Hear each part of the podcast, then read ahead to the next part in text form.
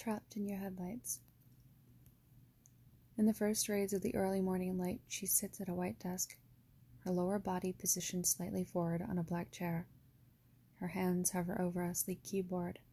The space between the keys and her fingertips is filled with endless possibilities. She's poised to type as soon as inspiration strikes. Her eyes seem to be transfixed on her hands, but she sees only what her mind can manifest as visualizations of her thoughts. Her mind is a whirlwind of concepts, ideas, imagery, words, feelings, complexities, abstractions, sounds.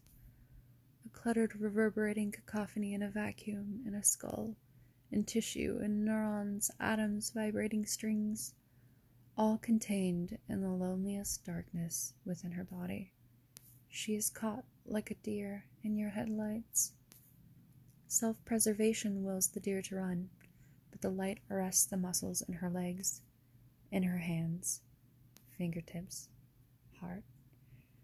She is searching at an end for the perfect string of words to release her from your headlights, while the calamity of it all consumes her every thought. She wishes for the sweet release of the weight of you to crush her bones almost as much as she wishes for the freedom of mobility, but there's strength within her weakness. When she finds it, she begins at last to type, her fingers leaping across the keys, the words rushing from her fingertips, forming sentences across the screen in fluid motion. She types in the rays of the early morning light.